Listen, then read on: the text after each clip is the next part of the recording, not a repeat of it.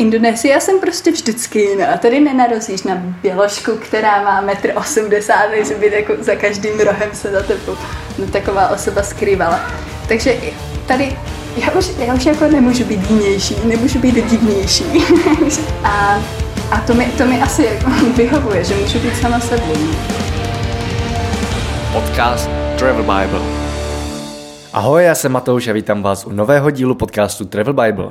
Spovídám v něm české a slovenské cestovatele, aby se podělili o svoje zážitky, zkušenosti i praktické typy.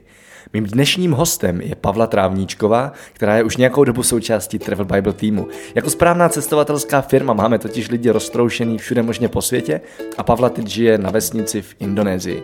V podcastu se mimo jiné dozvíte, jak se tam dostala, jak ji přijali a proč se tam rozhodla zůstat.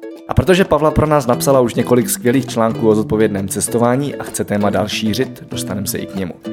Pavlu uslyšíte i na letošním Slow Travel Festivalu, který se koná v sobotu 21. dubna v pražském kině Lucerna. Vstupenky i všechny důležité informace najdete na slowtravelfestival.cz. Festival je hlavně pro ty z vás, kdo už máte něco nacestováno a chtěli byste se posunout o kus dál. Místo pár týdnů cestovat i mnoho měsíců. Čeká vás spousta praktických tipů, triků a osobních zkušeností, které vám v tom pomůžou. Dozvíte se, že například díky house sittingu můžete bydlet většinu času úplně zdarma a to ještě často dost luxusně. Nebo třeba jaké to je žít a cestovat jako pouliční muzikant. Já vám přiblížím, jak z praktického hlediska funguje náš Travel Bible Team a jak i vy můžete budovat biznis, který jde řídit 100% na dálku. V programu najdete celkem 10 vyladěných přednášek, několik workshopů, třeba jak na první pomoc na cestách a panelových diskuzí. Můžete se těšit na skvělé cestovatelské jídlo, výběrovou kávu i čaj a hlavně afterparty, o který se bude ještě dlouho mluvit. Těším se na vás a připomínám, že vstupenky koupíte na slowtravelfestival.cz. Jejich počet je omezený, takže s nákupem neváhejte. Aby vám neutekly další díly podcastu, přihlašte si odběr na Apple Podcast, Pocketcast, Overcast či kdekoliv, kde posloucháte své podcasty a budeme rádi, když nám tam necháte krátké hodnocení. Všechny zmiňované odkazy a pár fotek najdete stejně jako všechny ostatní díly podcastu Travel Bible na travelbible.cz podcast a pojďme na to. Čau Pájo, vítej v podcastu Travel Bible. Já tě zdravím z Chiang Mai a řekni mi prosím tě, odkud voláš? Ahoj, uh, teď volám uprostřed Jávy. Uprostřed Jávy, kde vlastně teďko bydlíš. A mě asi na začátek nejvíc zajímá, jak se tam dostala, co tě vůbec zaválo poprvé do Indonésie a proč tam teď bydlíš? Uh-huh. Um, já jsem předtím cestovala po jihovýchodní Asii a tak jsem tak jela tradiční osu Tajsko, Větnam, pak jsem skočila na Tajvan a z Tajvanu jsem se dostala do Indonésie, kterou jsem si docela zamilovala. Byla jsem tu na dvouměsíční stáži a měla jsem možnost žít s místními uprostřed, uprostřed a ničeho na vesnici, kde, kde obělocha ani nezakopneš. Takže jsem zjistila, že toto je asi ten život, který bych chtěla žít a potom, co jsem dál pokračovala do Iránu, kde už jsem měla domluvenou stáž, kterou jsem nemohla zrušit, a tak jsem se vrátila zpátky tady do mé vesničky a teď už tu asi, už to bude půl roku, co jsem tady. Mm-hmm. Jak konkrétně jsi do té vesničky dostala? Protože přeci jenom mm. jako tam asi se ne, ne, nenarazila úplně náhodou na nějakou stáž. Spíš, jak jsi hledala? A já jsem vyjela přes ISEC, což je mezinárodní organizace, která působí asi ve 120 zemích na světě. A oni dělají různé stáže, které jsou buď kulturní nebo profesní a toto byla stáž ve startupu. A já jsem původně myslela, že pojedu do města, které je tady v okolí, ale nějak, nějak se to zvrhlo, v můj prospěch bych řekla. A skončila jsem na vesnici, a protože jsem měla za úkol dělat, mě, připravit program, na základě kterého by se mohly rozvíjet vesnice tady v našem regionu. A z toho důvodu jsem potřebovala vidět, jak to na vesnici chodí, jak to vypadá. Takže jsem mm, ISEC tady na indonéské straně spolupracoval s organizací, která se zajímá sociální tematikou a já nějak to zprostředkovali, že jsem skončila vlastně tady na vesnici a mohla, mohla se zapojit do toho každodenního života, aby potom ten můj výstup té mé stáže byl co nejvíce relevantní. Mm. Co to teda bylo za startup?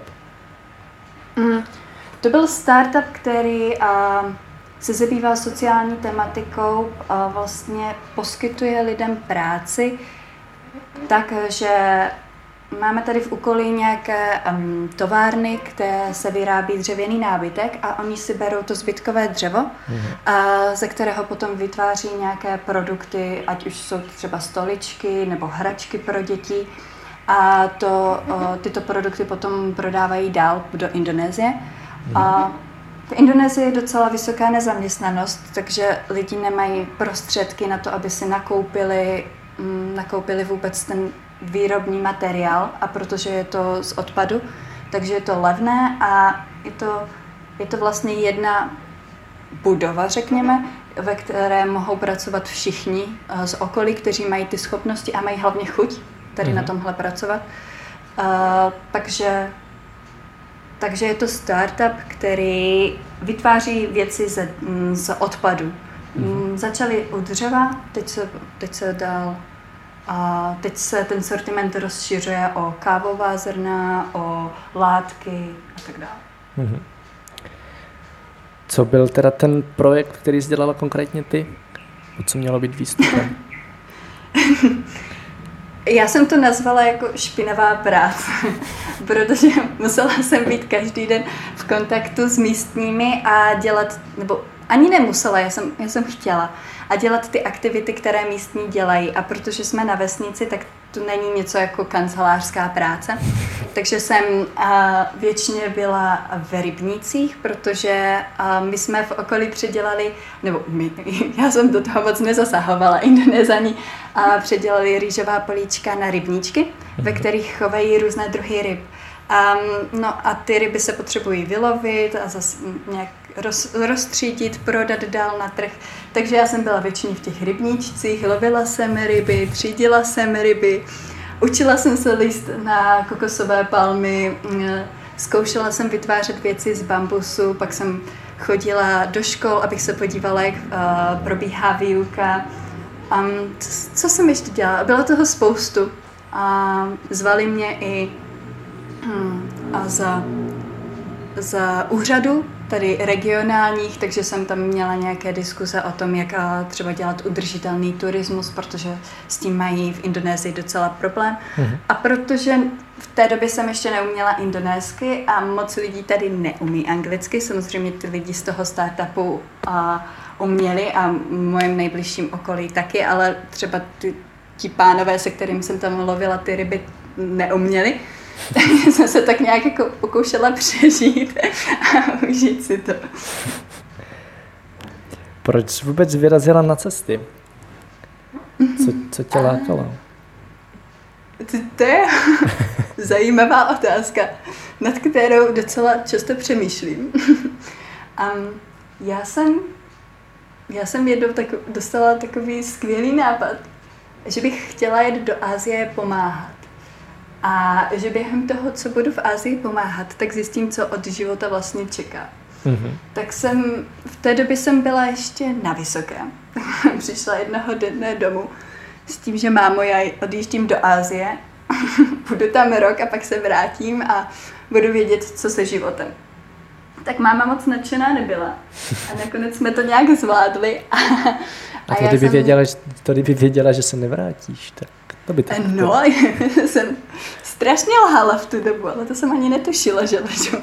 A, tak, a, tak jsem vlastně hledala letenky, kam bych se tak mohla vydat do Ázie. Vyšlo mi nejlevněji Tajsko, tak jsem se vydala na dva měsíce do Tajska a tak jsem potom nějak jako pokračovala a, a hledala sama sebe a hledala, co bych tak v životě mohla dělat. A, a co mě bude dělat šťastnou. Mm-hmm. Změnilo tě to nějak? Neuvěřitelně. A předtím já, když, když jsem přemýšlela o Česku, tak jsem, tak jsem si říkala, že to je taková jako úplně normální země. Že se asi ničím nevymykáme, a, ani na jednu stranu mm, jako negativně nebo pozitivně. Jsme taková úplně normální země a když se mě někdo zeptal na to, jak bych popsala Česko, tak jsem netušila. Mm-hmm. No a teď už dokážu ocenit to, co my v Česku máme a to, co jsem i já osobně měla. Nechci si stěžovat, já jsem tady v Indonésii strašně šťastná, ale třeba my tu nemáme sprchu, my na sebe tak jako, my se poléváme studenou vodou z kbelíku. A potom nemáš, máme tu okna, která nemůžeš úplně zavřít, protože je to takové vedro, že potřebuješ, aby ten vzduch pořád proudil do, do pokoju. Hmm. Takže když natr, natrefíš na nějakého pavouka nebo na nějakou jako ještěrku v pokojiku, tak je to docela normální. Mm, spousta věcí, které, na které už jsem si teďka zvykla, takže už jsem takový jako napůl indonézan. Vůbec mi to nepřekvapuje, nepřekvapuje ale když to byli moji rodiče, tak s tím měli ne, nechci říct problém, ale byli jako překvapeni, že v tomhle tady žijeme. Mm-hmm. Takže hm, po tom roce, nebo roce a půl, co jsem na cestách, dokážu ocenit to, co my v Česku máme a to, co jsem i já měla, ať už je to materiální stránka věci, anebo potom třeba i ta emoční, když um, v Indonésii, jak jsem říkala, je hodně, hodně vysoká nezaměstnanost. Řeší se to tak, že spousta lidí odjíždí do Singapuru nebo Malajzie, kde pracují. Hmm. A minimální doba tady toho pracovního poměru jsou tři roky. Takže stává se to docela často, že mám, mámy od rodin, tátové, ne, není výjimka, že by museli vyjet oba dva a děti zůstanou s babičkou tady v Indonésii. Prostě jedou na dva, tři roky. Ženy to mají, myslím, na dva roky, muži na tři. Mhm. Je, jedou do zahraničí a vydělávají, vydělávají na to, aby jejich děti mohly mít nějaký dobrý život do budoucna. Tak to jsem nedávno docela dost obračila, že jsem nikdy nedokázala ocenit, že třeba jako mít rodiče nebo mít rodinu kolem sebe je něco, co není samozřejmost. Mm-hmm. Změnilo to nějak tebe jako osobnost nebo jako člověka? Ať už to cestování nebo teď život v Indonésii? Určitě si tolik nestěžuju. Mm-hmm mm, i, i když pořád mám takové jako tendence a safra zase práce a nevím, nestíhám a pak, pak za mnou přijdou Indonézani a říkají, mm, ale víš, tady je spousta lidí, co nemá práci, oni by za tvou práci byli rádi, tak mi to vždycky tak jako proliská. A bych si uvědomila, že, že bych si neměla stěžovat, že se mám fakt dobře. Změnilo mě to v tom, že když jsem cestovala rok, já jsem původně jsem měla jako hodně, hodně low cost, mm-hmm. takže třeba za dva měsíce v Tajsku jsem utratila asi 7 tisíc, kdy jsem omezila všechno, co k životu nepotřebuje.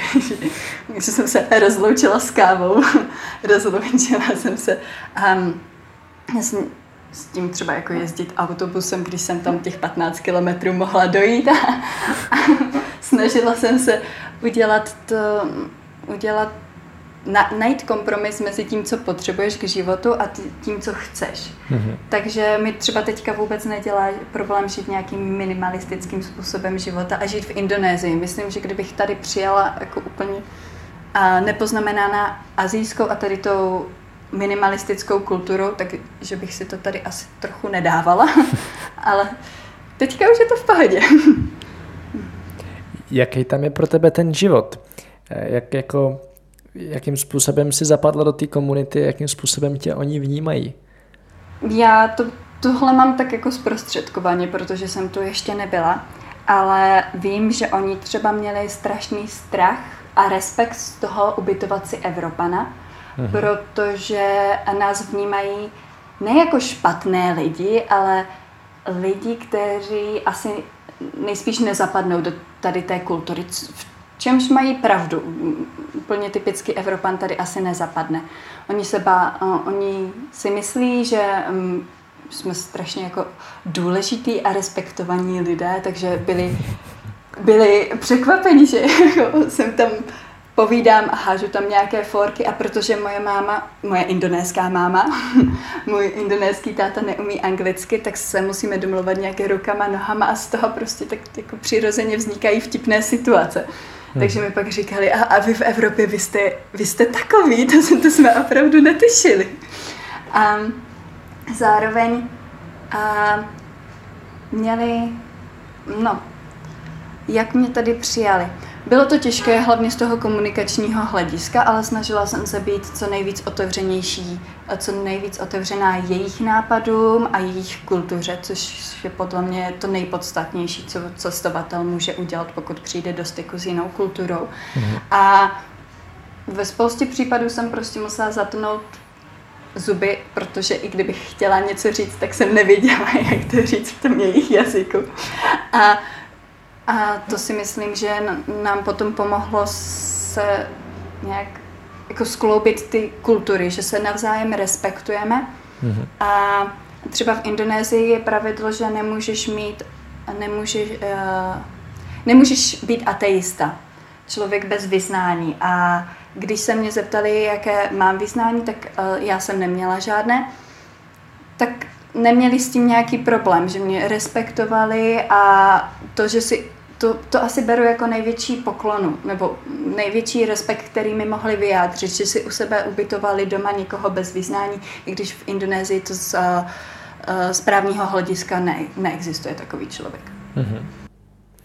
Jak vůbec chápou ten koncept? Já jako se často setkávám s tím, že prostě lidi absolutně nechápou to, že jsi nevěřící. No, nechápu to.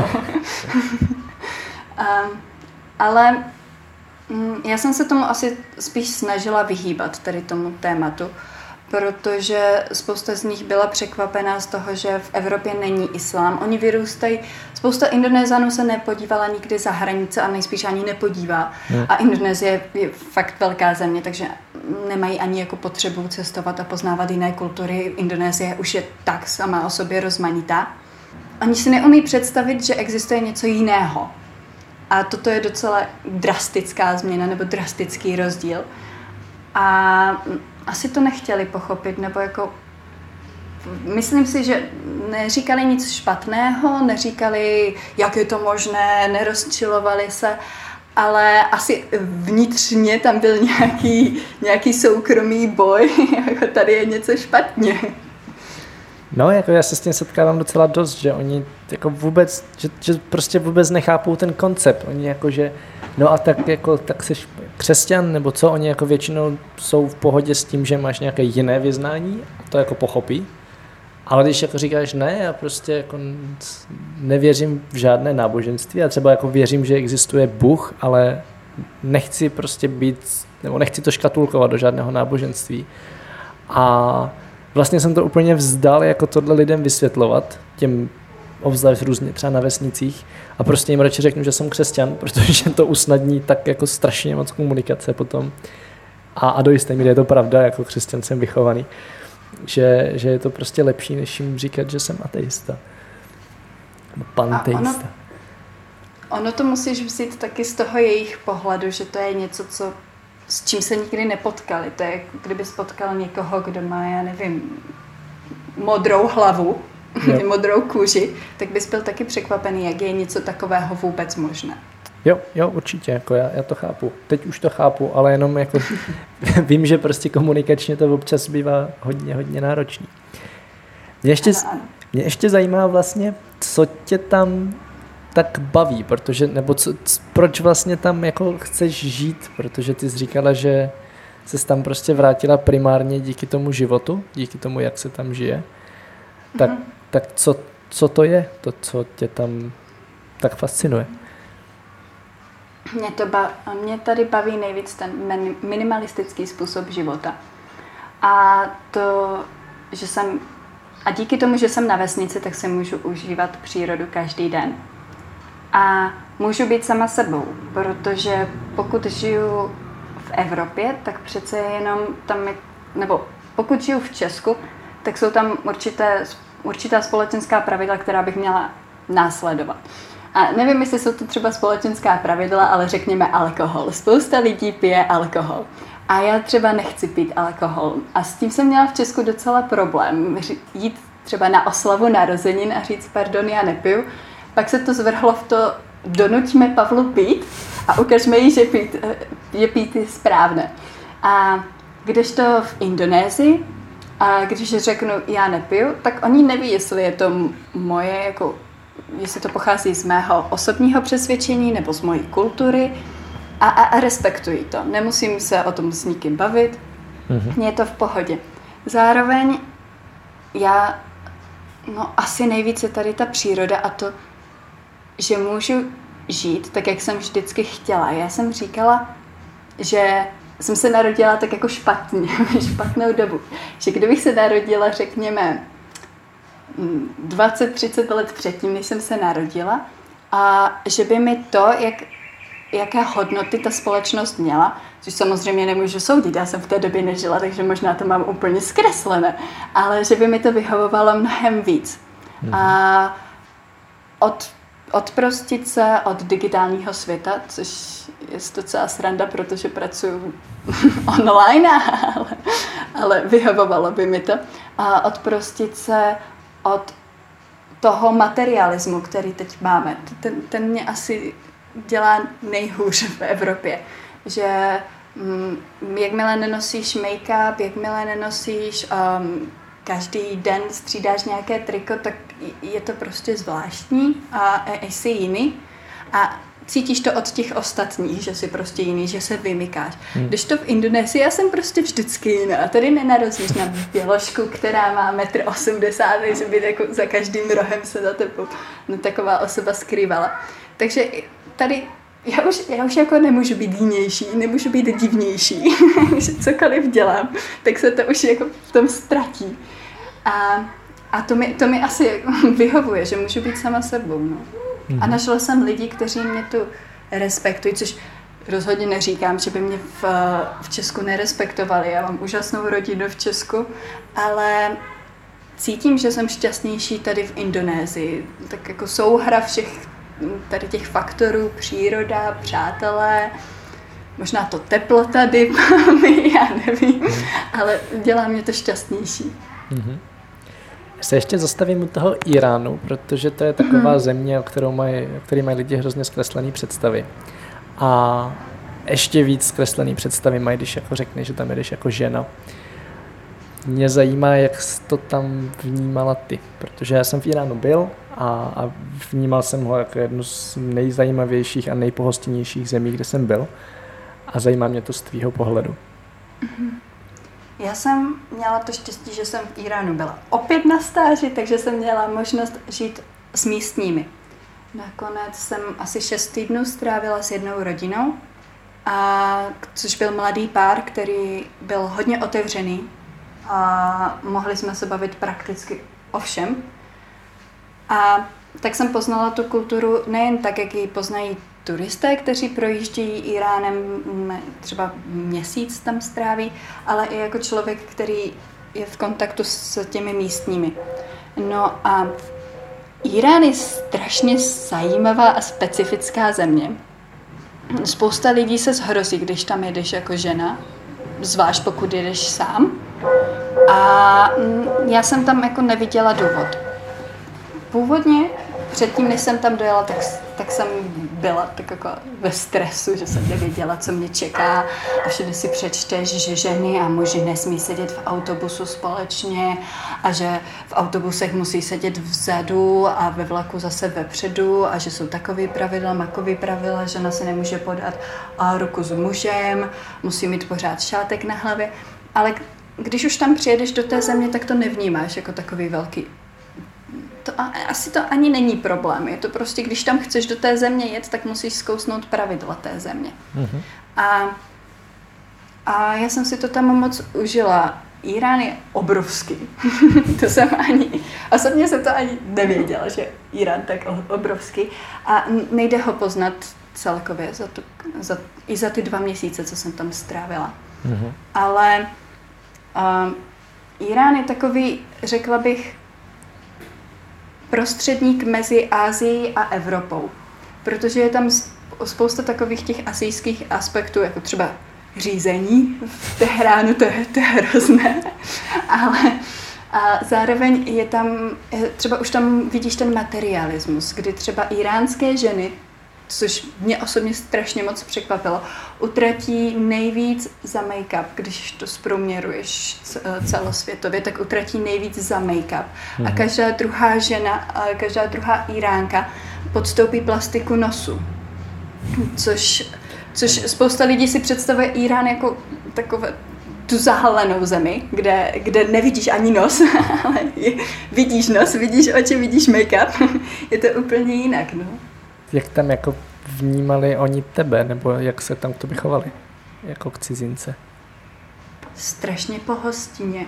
Já jsem nezažila jediný problém, možná teď lžu a, a možná jsem ho zažila, ale asi si ho teď nevybavuju, takže to nebyl asi velký problém. A, a neuvěřitelně pohostinně. To, to se asi ani nedá popsat. oni, oni mají už takovou jako specifickou kulturu, kdy tam funguje něco, co se jmenuje darov. A to je, to je ta přehnaná slušnost. Mhm. Takže potom máš problém poznat, jestli ten člověk je k tobě opravdu upřímně milý a opravdu těch tohle nabízí, anebo je to jen darov a ty musíš třikrát odmítnout, aby on mohl v pohodě odejít, že jako už to má z krku, už ti to třikrát nabídl a svoji část slušnosti už splnil. Takže s tím jsem asi měla největší problémy, ale třeba potom s mojí rodinou a s tím párem jsme se um, domluvili na tom, že do výtahu můžeme nastoupit normálně v pořadí, jak, jak před ním stojíme, bez toho, abychom museli jeden druhému říkat, ne, ty první, ne, děkuji, Ježíš, ty první. A to, to mi potom strašně vyhovovalo. No, jako já, já tam mám asi takovou dobrou historku, která to ukazuje, to pohostinnost, protože nás v Teheránu, což jako samo o sobě ve velkých městech většinou to není zdaleka takové jako na venkově, že jako ve velkých městech lidi jsou mnohem uzavřenější obecně, tak tam v Teheránu nás vezl, jsme byli skupinka osmi lidí, když jsme tam cestovali. A jako jednu část té skupinky vezl nějaký taxikář, který nás pozval na druhý den na oběd, což jako a ještě nechtěl zaplatit. A jakože to navlíkl tak, že mu teda zaplatíme na tom obědě, až přijdeme. Takže prostě nakonec jsme byli u něj doma a, a prostě nám tam jako pro 8, vlastně pro 9, protože ještě jsme tam byli s jedním couchsurferem, kterého jsme bydleli, e, tak, což jako taky samo o sobě, že couchsurfer ubytuje 8 lidí, to je absolutně jinde na světě nereálný. A, a tam nám prostě taxikář místo toho, aby se nechal zaplatit, tak prostě nás, nás pozval na oběd a udělal nám úplně tam, nebo respektive jeho žena tam úplně obří hostinu. Protože jsme tam několik hodin hodovali, což se ti podle mě jinde na světě jen tak nestane právě jako když máš takhle velkou skupinu lidí, že se to prostě může stát mm-hmm. jednotlivců, nebo možná dvou lidem, ale rozhodně ne devíti prostě neznámým lidem. Že by neznámý taxikář, ještě taxikář zrovna, vzal, vzal na oběd. Irán je úžasná země. Tam člověk ale musí být opatrný s, tou, s, tě, s těmi pozváními. Třeba tady, když vás takhle pozval, tak už bylo jasné, že to myslí upřímně a zažila jsem pár případů. Nebyla jsem to teda já, ale potkala jsem pár Čechů, kteří cestovali v Iránu a říkali, že si kupovali chleba a ten člověk nechtěl ani zaplatit, jak je, jak je to úžasná země. A tak jsem jim vysvětlila, že to je právě ten tarov, že oni mají třikrát nutit ty peníze na, a na třikrát odmítnutí a, a on je pak přijme, že opravdu to je jeho biznis, že chce zaplatit. No. pak byli překvapení, že aha. Ale jako stane se, že nechce, když to zkusíš. A, zkusíš určitě, právě. určitě. Tak jo, ale pojďme se dostat trošku k zodpovědnému cestování, protože to je něco, co je pro tebe, aspoň co vím, dost důležitý téma. Vlastně jsi pro nás psala skvělé články a budeš o tom přednášet i na Stol Travel Festivalu. A mě úplně na začátek nejvíc zajímá, teď se tady vžiju do, do role úplného lajka, co to vlastně zodpovědné cestování je, nebo co si pod tím mám představit? Já si představuju zodpovědné cestování tak, eh, že je to jít k někomu na návštěvu.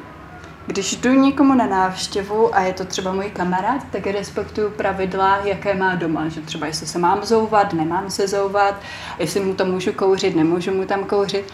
A přesně tohle si představuju pod pojmem zodpovědné cestování, akorát v tom globálním měřítku, že třeba nejdu ke kamarádovi, ale jedu například do Indonésie, kde ať chci nebo nechci, jsem návštěvník v té zemi a měl bych respektovat pravidla té země, mhm. abych pak nebyl jako naprostý buran pro sebe, že, že budu dělat nějaké, nějaká foupa, za které se potom budu zpětně stydět, ale zároveň, abych negativně neovlivnil tu kulturu, protože to se teďka děje v poměrně velkém měřítku.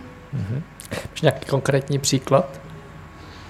Um, teď nedávno na mě vyskočil článek, uh, kdy byla skupinka cestovatelů, kteří se vydali do Kambodže na Angkor a nějak dostali skvělý nápad tančit tam při západu slunce a být u toho nazí. Tak to, to je třeba ten příklad, který by se neměl dělat, protože eh, je chytla policie. A myslím, teď nevím, jestli šli do vězení v Kambodži, nebo pak byli vyhostěni, každopádně bylo z toho hodně problémů. Takže takhle negativně neovlivňovat tu kulturu. Aha. Což tohle zrovna jako hodně extrémní příklad. Nevím, mm-hmm. koho teda může napadnout, prostě tančit nahý v chrámu.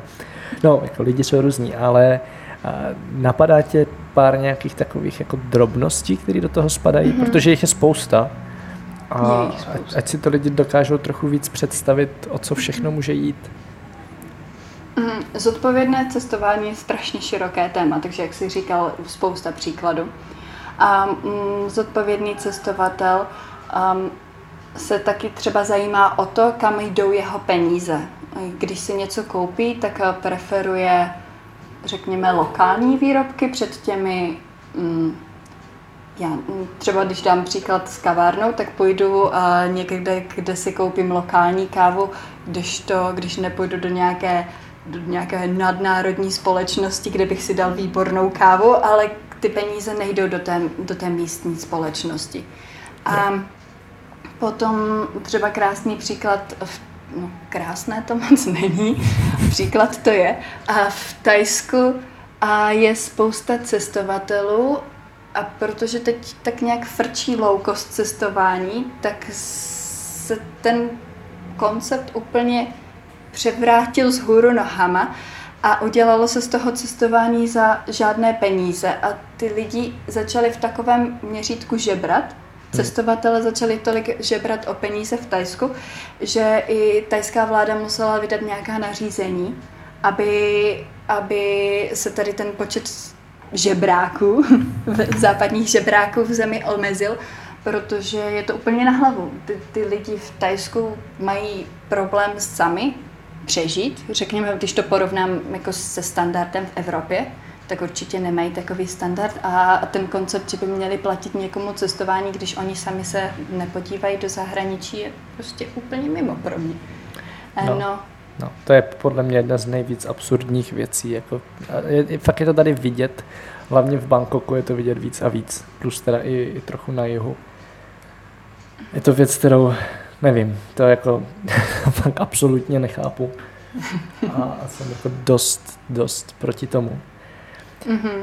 A mě možná napadá jako věc, kterou je taky dobrou zmínit a to je vlastně to, že člověk si spoustu, spoustu věcí vůbec neuvědomí, protože o nich vůbec jako neví. Jo? To třeba ten příklad s tím chrámem, tak to pokud člověk trošku používá rozum, tak jako mu asi dojde, že by ne, neměl úplně, protože jako taky bys nepřiběhla do katedrály svatého Víta nahá a tančit tam na západ slunce. Ale jsou třeba věci, které se týkají zvířat, ale jako týkají se samozřejmě i lidí, ale zrovna u těch zvířat je to asi dobrý příklad.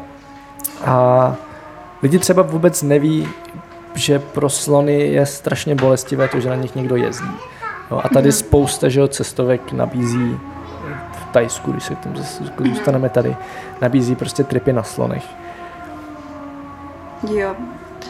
Máš pravdu o tom, že spousta věcí je pořád taková velká neznámá a on člověk asi ani nemá šanci to zjistit, pokud se o to téma vyloženě nezajímá.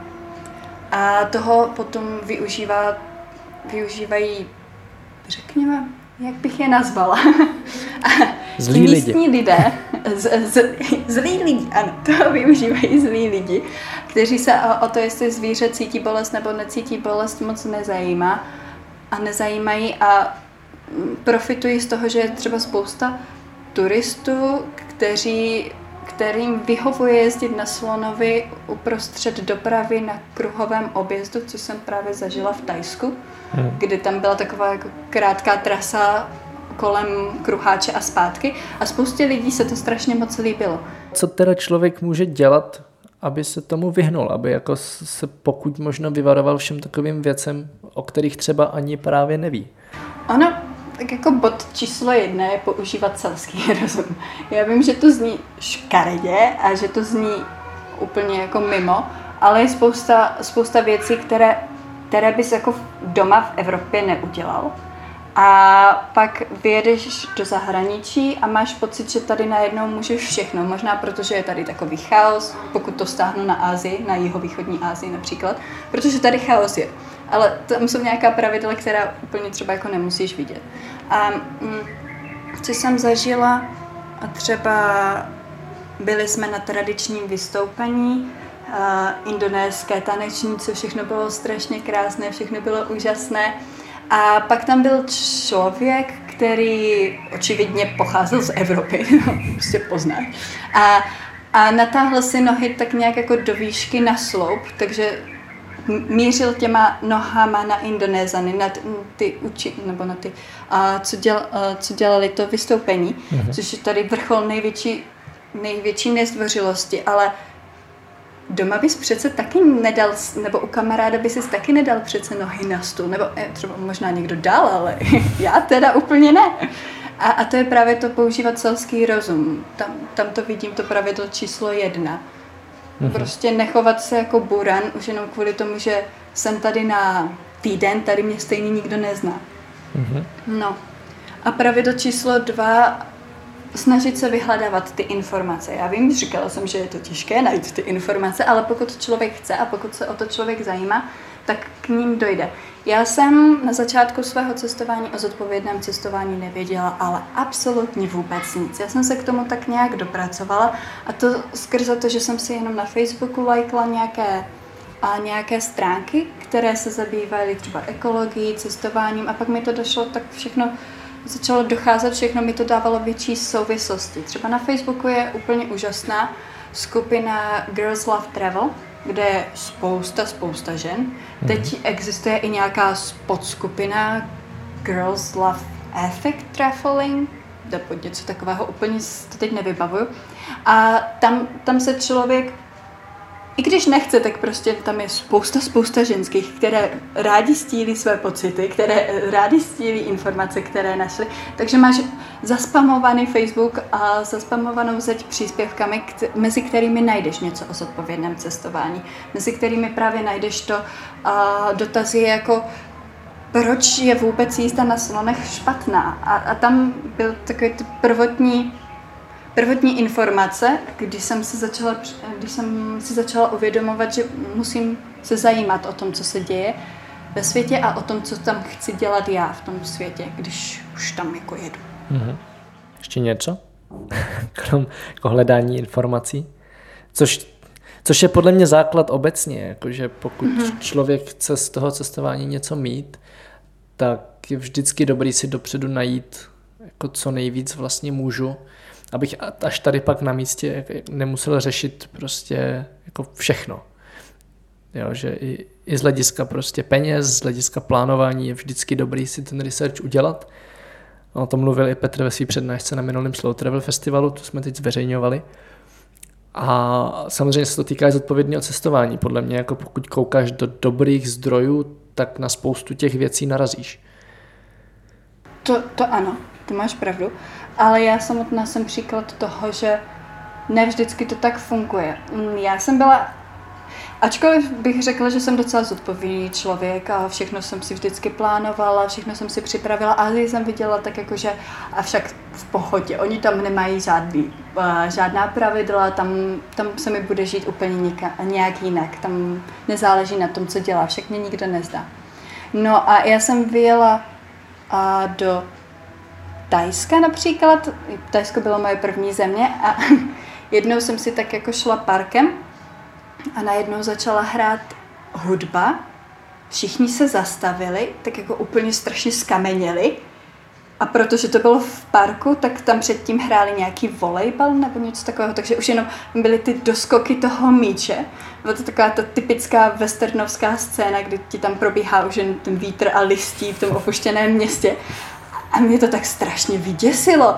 Tak jsem se taky zastavila, skameněla jsem a čekala jsem, co se bude dít. A potom jsem zjistila třeba, že je to hymna a že takhle hraje hymna každý den a je slušnost, nebo docela povinnost bych řekla, a zdát čest hymně a právě skamenit. Mhm. A já jsem, já jsem měla ten pocit, že když jedu do Tajska, že přece nepotřebuju žádné informace, že si to budu, že si to budu užívat. V tom, v tom jsem asi viděla ten... Nebo já jsem byla i ovlivněna takovou tou myšlenkou, kdy, na, kdy ať chceš nebo nechceš, zajímáš se o cestování, tak všude na tebe skáčou, nebo nevím jak na tebe, na mě skáčou všude informace o tom, že vyjel jsem do Ázie bez plánu, bez přípravy, byl to nejlepší měsíc mého života, půl roku, užil jsem si to neskutečně. Mhm. A potom seš v takovém tom stavu, že to je přece normální, tak by to mělo vypadat. Vyjedu do Ázie a nepřipravuju se. No teď už vím, že to vůbec normální není a že to takhle nefunguje. A tam je největší problém, bych řekla, že je převaha toho, že je víc lidí, kteří se nestarají, než lidí, kteří se starají. Takže stejně je tam takový ten tlak společnosti, třeba cestovatelské komunity, jako věď a nepřipravuj se, ono je to v pohodě.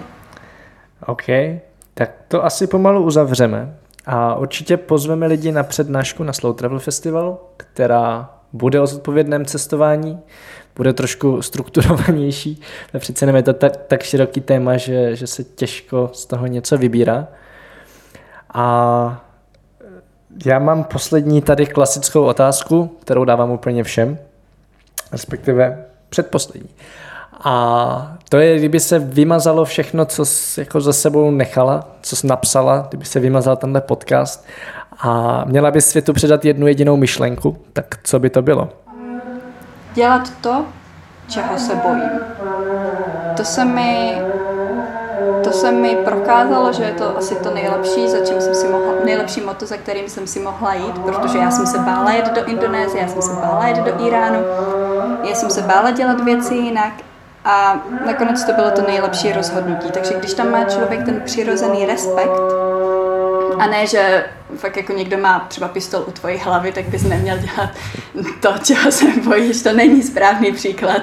Ale když tam máš ten, když cítíš ten přirozený respekt, tak to zná, pro mě to znamená, že mi na tom záleží a že když se do toho pustím, tak to budu dělat naplno. Mm-hmm. To je hodně dobrá myšlenka. Pomáhá ti něco jakoby překonat ten strach? No asi udělat to. Vždycky je tam ten, ten prvotní pocit, že Pavlo, to co si to zase šla. Ale pak, pak on si člověk postupně rozšiřuje tu komfortní zónu. Začíná to třeba stopování. První stop je úplně, proč tady jsem? Já chci zpátky. A pak už je to takové jako normální, že si to člověk začne užívat. Jo. Takže udělat to a rozšiřovat komfortní zónu.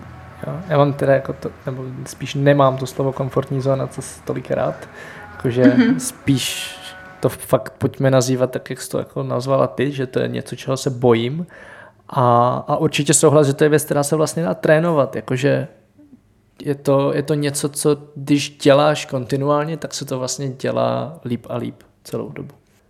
Tak a poslední otázka na tebe, co chystáš dál? Co chystám dál? Chystám přednášku na Solo Festival mm-hmm. a potom chystám svatbu v Indonésii, což je docela velký. Ah, to je náročná věc, zvlášť pokud ji chci udělat zod, ani ne zodpovědně, ale jako kombinaci dvou kultur a udělat ji hlavně bez plastu. Mm-hmm. Takže to, to je asi moje nejbližší výzva. Žít bez plastu v Indonésii a dávat světu vědět o zodpovědném cestování, jak už si říkal, trochu strukturovaněji, a aby z toho byl nějaký výstup. A, a užívat si života, no. Tak jo, tak já držím palce v užívání života i, i ze svatbou. Kdy tě to čeká vlastně? No, to bych taky ráda. Um, řekla bych, že v červnu. Aha. Tady v Indonésii se moc neplánuje, takže tak uvidíme. Dobrá. No a těším se na přednášku na Slow Travel Festivalu. Bude to 21. dubna v Praze v kině Lucerna a veškeré informace jsou na slowtravelfestival.cz. Dám určitě do odkazu i ty články, které jsi psala na travelbible.cz lomeno podcast a těším se na viděnou. Taky se těším, děkuju. Tento podcast sponzorují božstva. A je jí hodně. Travel Bůh, Ježíš, Buddha, Šiva s Višnou, Alák s Akbarem, Dajak, Batak, Torea, Asmat, Adonis, Apollo, Krteček, Artemis, Athena, Dionysus, Ferdam, Ravenec, Eos, Hermiona, Poseidon, Batman, Serena, Zeus, Indiana Jones, Loki, Thor a celá ta sebranka ze severu. Díky. Travel Bible je prostě boží. Ať si cestovatel začáteční nebo pokročilý, najdeš v ní hromadu typů, díky kterým bude tvoje chuť vyrazit posílena, volný čas prodloužen a náklady sníženy na minimum. Amen. E, teda letadlo. Co se v Travel Bible dočteš? Spoustu věcí, Třeba, že potřebuješ výrazně méně peněz, než se říká, a že už je asi i máš. Kde a jak sehnat ty nejlevnější letenky, kde bydlet a jíst, aby peníze na 14 dní pohodlně pokryly víc než měsíc. Jaké uzavřít pojištění, aby se nikdy nedostal do maléru. Jaký vybrat účet a kartu, abys nemusel za výběry zahraničí platit ani korunu. Zjistíš, jak chytře využít vlastní bydlení, komu svěřit psa, nebo jak uschovat své věci zatímco budeš na cestě. Přesvědčíme tě, že nemusíš hned končit v práci a přesto můžeš cestovat několik měsíců. Uvidíš, že můžeš jet sám a přitom se tak necítit. Naučí se, jak putovat klidně půl roku s jedním baťohem, nebo jak všechno dostat jen do příručního zavazadla. Ukážeme ti taky, jak a kde si zahraničí přivydělat, jak psát cestovatelský blog, nebo jak pracovat na dálku. To všechno a ještě mnohem více dočteš v knize. Ještě si tu? Tak šup na travelbible.cz, travelbible.cz a potkáme se na cestách, protože cestování je prostě boží. boží.